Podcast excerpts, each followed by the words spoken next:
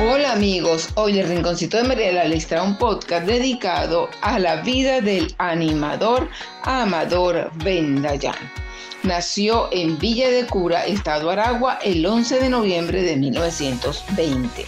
Actor, cómico y animador venezolano, quien tuvo una dilatada trayectoria artística dentro y fuera del país. Fueron sus padres los comerciantes hebreos Moisés y Platiben Nayan, inmigrantes marroquíes llegados al país en 1919. Con apenas ocho años se trasladó a Caracas, donde completa su educación primaria en el Instituto Bolívar.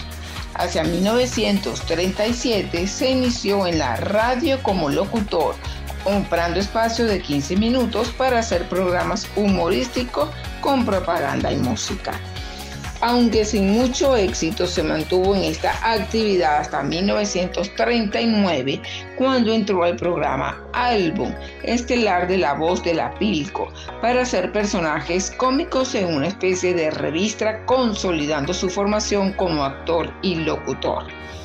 Su popularidad fue creciendo y en 1947 debutó en el cine nacional en Misión Atómica sin embargo, su éxito humorístico se inició con El Bachiller y el Bartolo, 1949-1959, y La Bodega de la Esquina, 1950-1960.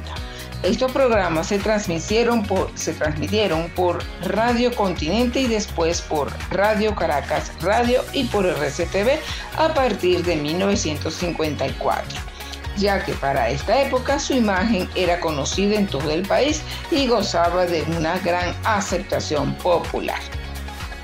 En la década de los 60, su creciente fama hace que lo contraten en México, donde participó en varias películas.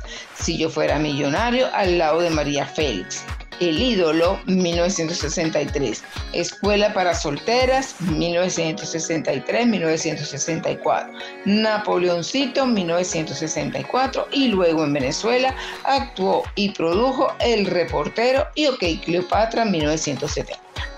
La etapa de actor cinematográfico la alterna con la televisión, donde trabajó en programas como The Amador Men's, el cual fue una parodia del noticiero. En 1968 le propusieron la idea de animar una revista musical y nació entonces Sábado Espectacular por RCTV.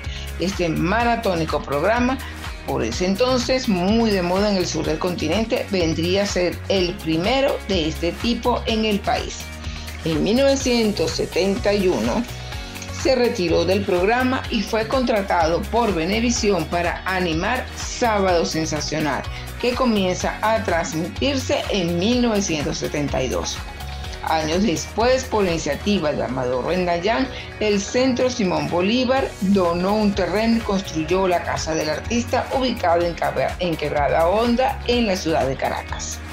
La casa en cuestión fue concebida como un centro de formación y mejoramiento profesional de los artistas venezolanos y funciona desde el 13 de enero de 1989, donde además se ubicó el Teatro Amador Bendayán, complejo cultural que lleva ese nombre en honor a su fundador y primer presidente.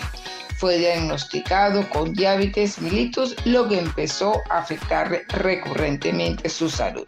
Finalmente, esta enfermedad lo llevó a la muerte un 4 de agosto de 1989. Gracias y nos escuchamos en nuestro próximo podcast.